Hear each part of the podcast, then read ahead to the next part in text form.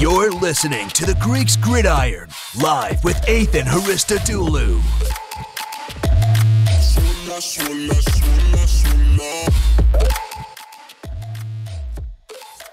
Two years ago, I was stuck in a wheelchair, staring down at my mangled leg, wondering if I'd ever be able to go on a walk with my wife again or play games with my kids in the yard. Putting my helmet back on was the farthest thing from my mind. I just kept asking myself, all this for a stupid game? But then, someone did something that changed my recovery completely. He put a football back in my hands. I don't know what it was, but all of a sudden, I felt stronger, more driven, and what once seemed impossible began to come into focus. And the truth is, over the course of my life, that's what this game has done for me. I was a skinny, no name recruit who wasn't even supposed to play in college, let alone go to New York as a Heisman finalist, or be the first one to have his name called on draft night. And then, on a routine play, I almost lost everything. But football wouldn't let me give up. Because no, this isn't just a game. It's not just what happens between those white lines on a Sunday afternoon. It's about the challenges and the commitment they require. It's about how hard and how far you can push yourself. It's about the bond between those 53 guys in the locker room and everybody else in the organization. It's about fully committing yourself to something bigger. And most of all, it's about you. So, to everyone out there, whether you're a part of Niner Nation, the Chiefs Kingdom, or the Burgundy and Gold, I thank you. To all the men I had the privilege of standing with and playing alongside, thank you. I want to say thank you for believing in me. And thank you for helping me believe in myself and in the impossible. And here we go. Wow. Folks, Alex Smith for the first time since Because even though I've got plenty of snaps left in me, after 16 years of giving this game everything I've got, I can't wait to see what else is possible. But first, I'm going to take a little time to enjoy a few of those walks with my wife, and my kids have no idea what's coming for them in the backyard. Good afternoon, everybody. My name is Athan Histodulu. You are back watching another episode Two of the ago. Greeks Gridiron. I am excited to have you all here. That video package was probably one of the more touching things I have seen for a retirement in the NFL. Uh, if you are not sure of why that was just being played, it was announced over an hour ago that um, Alex Smith will be retiring from the NFL. So that will be the end of his career. Uh, I do have to say that Alex Smith had one of the more wild careers because he was such a steady quarterback. After the first few years where he really struggled with the San Francisco 49ers, as things started to develop and he started to get stability under Jim Harbaugh and his career really started to take off, it constantly felt like he was being almost like not slighted, but maybe shorted or so in a way. And it just, it, it, it almost felt like he wasn't getting a fair take at a shot at being a starting quarterback in the NFL. It's it seemed like someone was always waiting in the wings to take his spot, whether it was Colin Kaepernick when he was in San Francisco or whether it was Patrick Mahomes in Kansas City. But nonetheless, he was always consistent. He was very good once he got things going. Uh, you know, it's unfortunate his career is kind of being cut short due to such a tragic and gruesome injury like the one he had while he was in Washington there.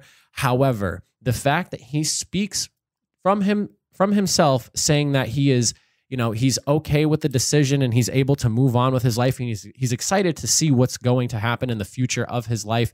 That makes me excited for him because he deserves that honestly. I mean for somebody who has been through so much in his career he deserves every bit of opportunity to go live the rest of his life spend it with his kids enjoy himself and live freely and still have the mobility to be able to do the things he wants to do. So hats off to Alex Smith. Again, unfortunate his career is being cut a little bit short. I am happy for him though that he has found a little bit of happiness in retirement and he has nothing but, you know, his family and, you know, more opportunities going forward.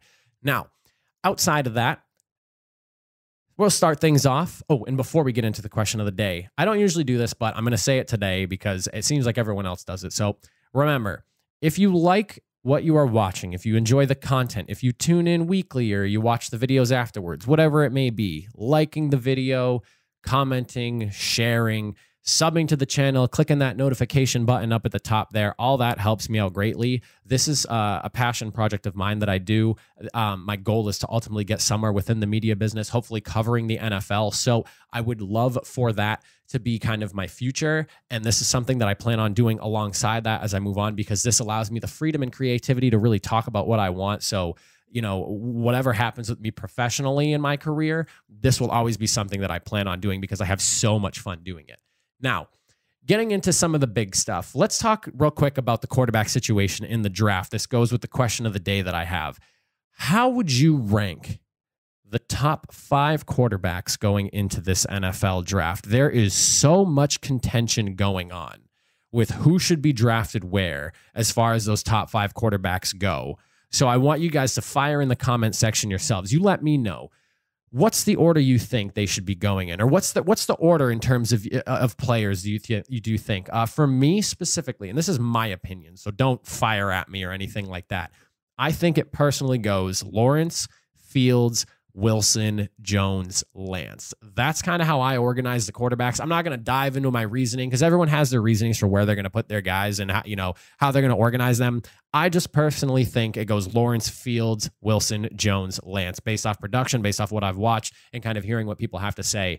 Uh, I'm uh, in that group that doesn't really understand what happened with Justin Fields and why all of a sudden everyone's not looking at him as the number two guy. Because for a long time leading up to this draft, he was the number two guy. And then all of a sudden, Wilson jumped him. And then people were starting to say that, you know, the 49ers are in love with Mac Jones. And now he's looking at like the number four or five spot. I don't know where any of that came from. I think Justin Fields is supremely talented. He is phenomenal throwing the football. You know, you saw what he did in Ohio State. And, I, you know, I, I would just, I would love to get some answers as to why he has fallen just in terms of like importance from these top five quarterbacks here, why he's looking at like the number four or five spot right now. Outside of that, though, let's get into kind of some of the big news that's been going on in the league here. Uh, the NFL and the NFLPA have been kind of butting heads in a way as far as the offseason program goes for this year. Um, the players want virtual, the league, you know, the owners and you know the teams want them to be in person. Uh, at this point, we are looking at 19 different teams who have released statements with the NFLPA regarding not being in uh, into doing the whole in person thing, all the voluntary stuff they plan on skipping. Uh, those 19 teams being the 49ers, Steelers, Falcons, Chargers, Rams, Dolphins, Jets, Bucks, Broncos, Seahawks, Giants, Bears, Raiders, Lions, Browns, Patriots, Saints, Eagles, and Ravens. So 19 of the 32 teams have all released statements. I firmly believe that by the time we get close to the beginning of the, you know, which I, I, I think it was today was the start of it, or it's it's coming up soon when the like the start of you know voluntary workouts and things begin. Uh, it, that you're probably going to be looking at all 32 teams not having anyone really part, or at at minimum there'll be like very few players participating in anything. Um, I don't know if by these teams coming out and making statements like this. The teams are just not holding the activities or anything like that. Um, I'm curious to see what some of the younger guys that maybe want to, you know, really prove themselves plan on going in, or if they're just going to stick with everybody else that's saying no, we're not. This will this could or could not cause a little bit of rift between some players because I, you know, you have to believe there are some people that want to go in and participate in this sort of stuff because they want to make a name for themselves, they want to prove themselves, and during the offseason is an opportunity to do that. So that'll be interesting to follow as we go through and progress through this offseason going through the summer months.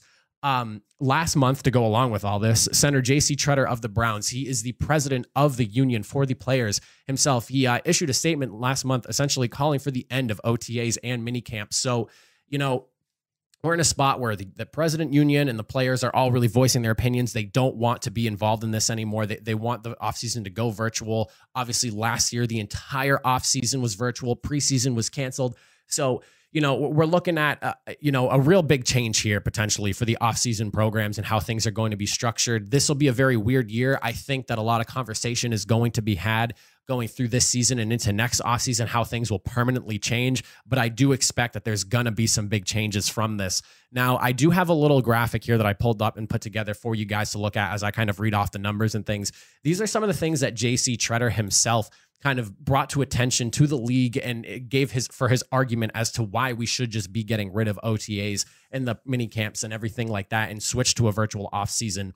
The first two things I wanted to highlight, which I thought were the biggest key pieces here, were the injuries. In the last five years, on average, about 3,524 uh, players were hurt a season. Last year, it was down to 2,716. That's a decrease of about 23%. So you have almost a quarter less players getting hurt throughout the entirety of the year after having that virtual off season. Now, you can't really argue that, oh, you know, maybe that's just circumstance. No, the average, again, almost a thousand more players getting hurt in a season. That's not just a, that's not a coincidence. That's not like a, a, a that is, that is completely of the circumstance of the lack of putting your body through almost nine weeks of work leading into the actual preseason and season themselves. On top of that, to go with it, concussion, and this is honestly probably even bigger than the first one, concussions were down 30% from the average of about 247 to 172. That statistic alone, and where the NFL is, they are trying to do everything they can to minimize injuries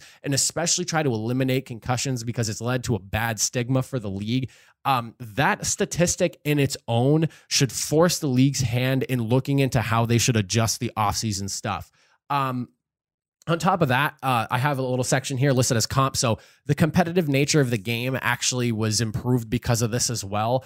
Uh, they had an 11 point victory margin for the games. That's the average for the entirety of the season. That is the highest since 2006.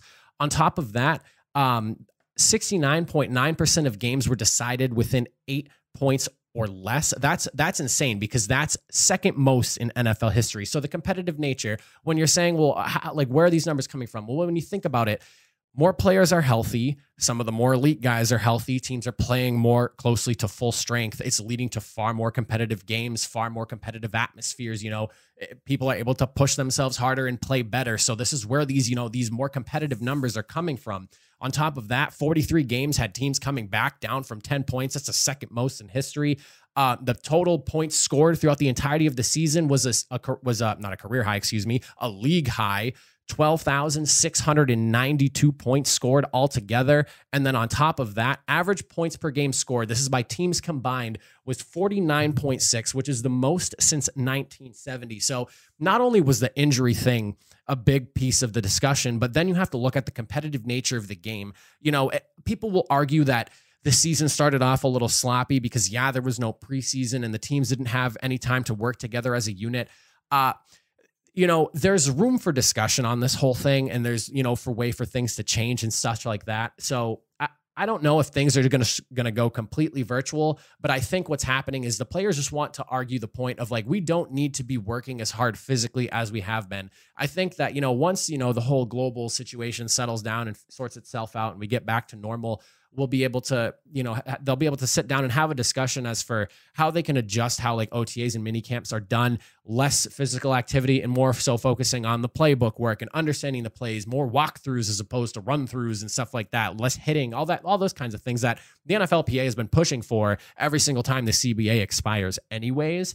But it's great to see that players are finally taking a stand for themselves. You know, eh, this is something that I, am really enjoying watching that the NFL is kind of in like a shift right now where players are really starting to voice their displeasures. They're really starting to take a stand and and also proving that they do have a voice in this. Because for a long time it felt like you know whatever the owners wanted the owners got. And now the players are really starting to push back. You know they're, they're not these are players of the game. They're not you know they're, not like what they're, they're not doing the owners biddings. You know they are players and they and and they're the ones that are making all the money at the end of the day. Like, yes, the owners own the league, they provide the platform, but the players put on the product, and they're the ones that take the beating and bring in all this money. They deserve a bigger voice, and I'm all for the players pushing for that. I love that. I love what I'm seeing, and I, and I hope it continues going forward. And I hope that the players start to get more of a say. I want to see an adjustment in the offseason because I'm all for better football. And this alone showed just how strong it was. I mean, without the fans, it obviously sucked to kind of watch last year in some instances. The fake crowd noise and all that stuff was not nice.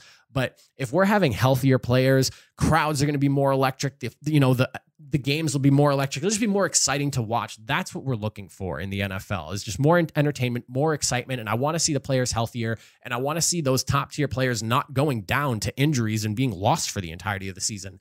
And those numbers show in that injury section that yes, you know, there is a strong argument for moving a lot of the stuff into a more virtual type of off season. uh, outside of the whole NFL versus NFLPA stuff, uh, another piece of news that kind of popped off throughout the weekend that I'm not a fan of, and I and, and it just speaks to the lack of news that's going on and people looking for stories to run with. Uh, Trevor Lawrence stated in a Sports Illustrated cover story, uh, and this is the direct quote: "He doesn't," and this starts the quote, "have this huge chip on my shoulder." That everyone's out to get me, and I'm trying to prove everybody wrong. It's not like I need this for my life to be okay. Critics came out of the woodwork over that statement, and I think it is absolutely ridiculous. Again, this speaks to the lack of news, the lack of you know things that are going on in the league. And even for myself personally, putting the show together these last few weeks as the offseason has slowed down, barring like any big breaking news, uh, you know, like I kind of lucked out with the Alex Smith thing at the beginning of this. And like and like when I heard that Trevor Lawrence said this, I didn't really think anything of it. I just took it as okay, like so football is not his life. You know, he, he's somebody who he understands that there's more to life than just playing the game of football. And I don't see that as weird, but obviously people are going to take that and spin it in any narrative they want to push out some numbers and clicks and views. Uh, so people started going crazy about it, um, you know, criticizing his passion and desire for the game, you know, whether he was actually as motivated as people would want him to be as a number one pick going to the Jaguars. Um, so Trevor Lawrence, obviously, naturally, fired back with a massive Twitter thread here, kind of breaking everything down. And I'll read this out to you guys because I think it's hilarious. Uh, he started off by saying, It seems as if people are misreading my sentiment.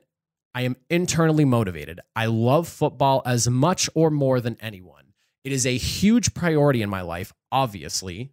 Obviously. Um, I am driven to be the best I can be and to maximize my potential and to win. I have a lot of confidence in my work ethic. I love to grind and chase my goals. And you can ask anyone who has been in my life. That being said, I am secure in who I am and what I believe. I don't need football to make me feel worthy as a person. I purely love the game and everything that comes with it the work, the team, the ups and downs. I am a firm believer in the fact that there is a plan for my life and I'm called to be the best I can be at whatever I am doing. Thanks for coming to my TED Talk. LOL. Uh yeah.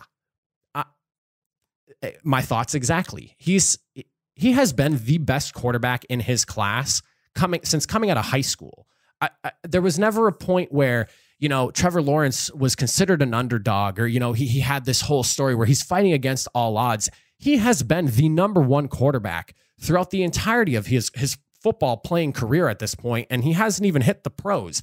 He doesn't have that underdog story. He doesn't have the chip on his shoulder. He has been the guy. It's it's similar to kind of like when you look at the way like Peyton Manning was coming out of college. Uh, you know, I, I, like that's you look at him and he he was somebody that was always the best. He didn't have a chip on his shoulder. He came into the league as the best and then he continued to stake his claim as to why he was the best. And I think Trevor Lawrence is the same here. It's just a matter of Trevor Lawrence came out and said himself, you know, I don't need football. It's not my entire identity and on top of that, I don't have a chip on my shoulder. Of course not. Why would he? Like why would he? I, you know, I find it hilarious that uh, the pundits and things like that took this story and ran with it the way they did. Um, I, I uh, when I heard the story initially come out and I read it, I not once thought to myself like, oh, maybe he's not as passionate about football. Like he's the number one guy for a reason. He obviously loves football. You're not the best quarterback in the nation, and it, not passionate about what you do. You don't just casually step on the football field and become the best quarterback because you like to do it and it's just something to do you have to be passionate for. You have to love what you're doing. It literally does not make sense how people spun the narrative of like he doesn't have the desire or the passion for the game. You know, is he actually worth the number one pick? Blah blah blah. Stupid, absolutely stupid. That's all I've got to say about that. Um, I think it's good. I'm glad that he's able to, you know, he has an identity outside of football. He's comfortable with who he is, whether his career is like Super Bowl or bust or not. Like that's not important to him. You know, he he's he loves the game. He loves what he's doing, but he's also a person outside of the game and he understands that. And that's something that I think is very important, especially for somebody in such a high stakes position like him going into the NFL where he's the number one pick, expectations, all that kind of stuff. Like you can't just you can't look at Trevor Lawrence and be like, yeah, you know what? I don't know if you have the desire for this game, man. You, you know, you just been the best quarterback since coming out of high school, but no, I'm not buying it. I don't think so. I don't think you're worthy of the number one pick anymore. Like, come on, seriously? Seriously? Let's get real here. I understand that it's hard to find some news to talk about right now. Trust me. As a up and you know i'm building a show from the ground up i'm sitting here some days like what the hell am i going to talk about two hours before i go live so i completely understand the loss of not having you know of, of trying to figure out what you're going to do to talk about for today but don't just make stuff up and spin narratives because you have nothing to talk about like find something newsworthy and run with it um I, I, but that's all I really got to say about that whole situation. I think it's ridiculous. I can't believe that it got spun the way it did. Uh, goofy. That's all I've got to say to the people that really thought he wasn't passionate or had no desire for the game or just not enough. I mean, you, you don't casually walk in and, and I've already said that before, but you don't casually walk in and just be the number one quarterback in the NFL or not in the NFL, excuse me, in college and in high school coming out as a recruit. It just doesn't happen casually like that. Um, but that those are like the two big stories that I pulled out from this past weekend. Uh, the, the Trevor Lawrence thing, again, I don't really think it's as important as you might think. Um, the NFL versus NFLPA type deal that we've been talking about here. You know, I, I feel like I, I bring this up at least once a week on one of the shows that I do on Mondays and Thursdays. Uh, we'll keep an eye on that and see how it goes. I firmly expect that we'll probably see more teams announce press releases through the NFLPA that they're not going to be doing the uh, you know in person voluntary workouts and things like that. Uh, so something new that I'm going to do and spin for the show here. Uh, I have a fan question from someone I know. Dylan Oxen wanted to throw in a little question, and, and I'm going to throw this question out to you guys as well, and I'll also give my answer. Uh, he asks, do you think the NFL draft has lost some juice because of the fact it's almost a foregone conclusion who the first three picks are in this upcoming draft? Um, I'm going to go ahead and say no, because as somebody who loves football the way I do, I'm still just as excited to see what the rest of the teams are going to do.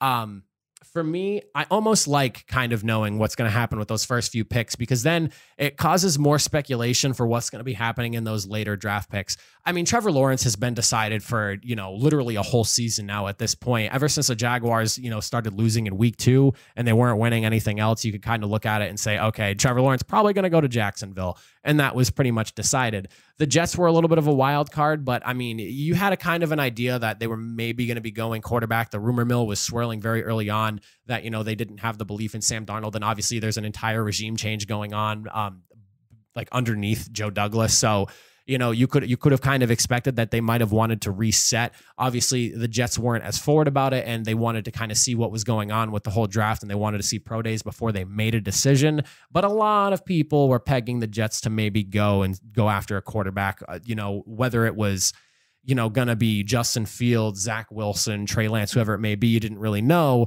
but you had the idea. As for everything else, I mean, the 49ers thing moving up for a quarterback, I thought that lit a fire under the draft. You know, it made things exciting and spicy because what was initially going to be like you had Trevor Lawrence, Justin Fields turned into, oh, well, the rest of the quarterbacks are actually really good as well and definitely worth high picks. Um, I'm still in the spot where I don't understand where this whole quarterback conundrum thing kind of came from.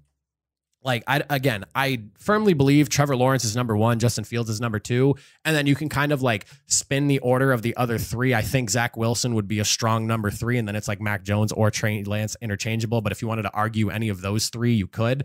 Uh, I don't know where this whole narrative of these guys are all worthy of like top ten picks came out of just came from. I understand they had strong pro days, but uh, you know, I argue the point that pro days are more than just players playing in shorts, but to an extent, they are just that. So I don't see how a draft stock can rise that much from a pro day. I'm interested to see how the rest of the draft sh- draft shakes out. But for me personally, I'm still all excited about what's going on. There is still, you know, if we're talking the first three picks, there's still another 29 teams that are picking in that first round potentially, um, barring trades and things like that. So it's exciting to see where they're going to go, and and I like knowing what's going on through the entirety of the league. And if if those first three teams aren't your favorite team, you're still looking forward to whatever team is picking in the draft or whatever your team is picking for in the draft. Come their pick in that first round, uh, and then from the rounds then on after. Uh, but that's my thoughts on it. Curious to see what you guys think. Do you think the NFL draft has lost some juice because of the fact it's a foregone conclusion that the first pick, three picks are probably going to be Lawrence, Wilson, Jones in that order, most likely? I mean, there's always the possibility it ends up not going that way. The 49ers could have watched the second day for Justin Fields Pro Day and been like, you know what? Just kidding. Maybe we want Justin Fields. Who knows? You never really know. Uh, some Browns news that came out this past weekend.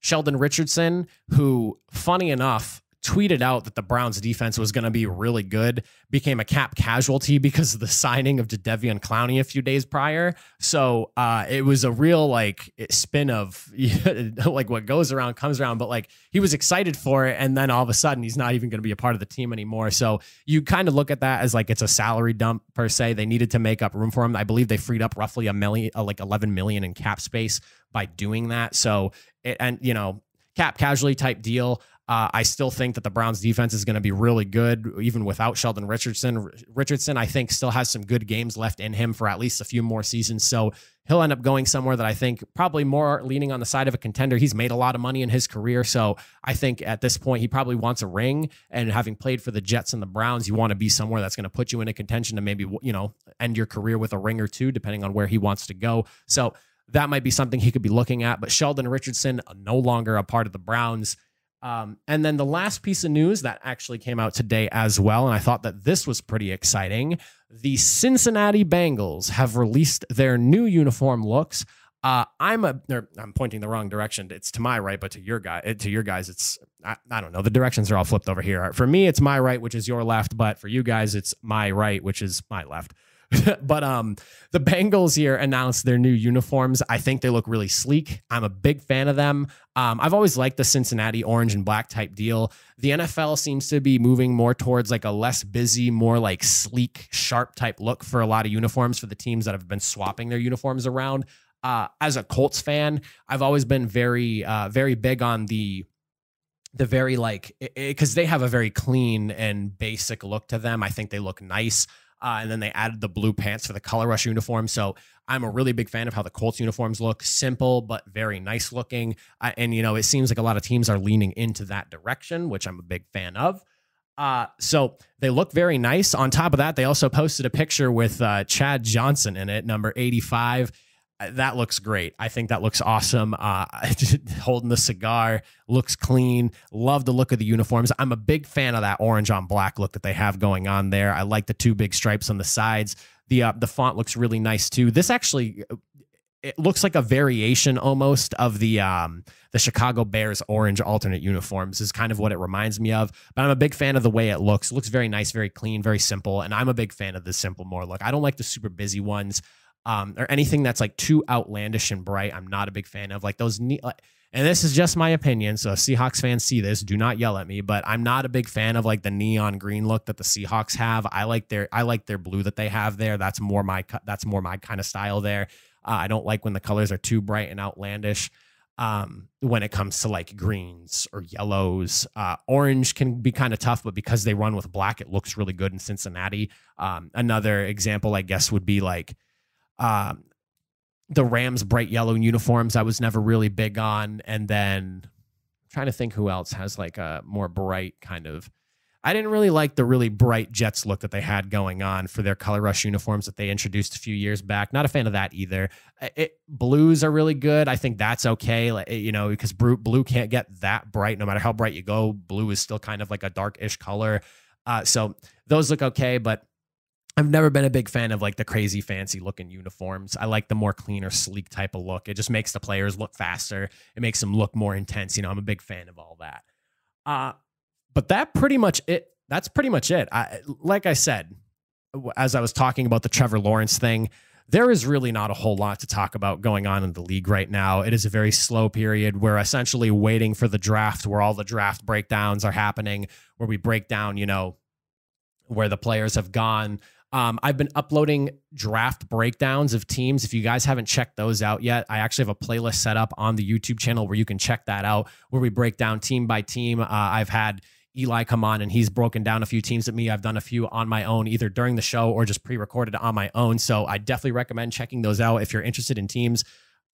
Probably not going to get to all 32 teams before the draft rolls, excuse me, rolls around, but we are going over like the teams that have really interesting prospects to them and just who's worth talking about. Uh, we have a few more teams in mind that we want to get over uh, before the draft actually starts. So be on the lookout for those. They're typically in between or outside of the uh, recording days. So usually I'll pull up like one or maybe two in between show days. I'll throw up one somewhere between Friday and Sunday before we lead into Monday for the next show. So I definitely recommend checking those out. Um, the Panthers one I think is really good. The Patriots one that me and Eli just did was a really good breakdown as well. Um, he, he's a big Patriots fan, so he had some really good insight on players there. Uh, and even if you're not a fan of those teams, it's always interesting to just sit there and kind of see what's going on. But other than that, I'll run back the question of the day for you guys one more time before I let you all go. How would you rank the top five quarterbacks going into this draft? For me personally, I'm looking at Lawrence, Fields.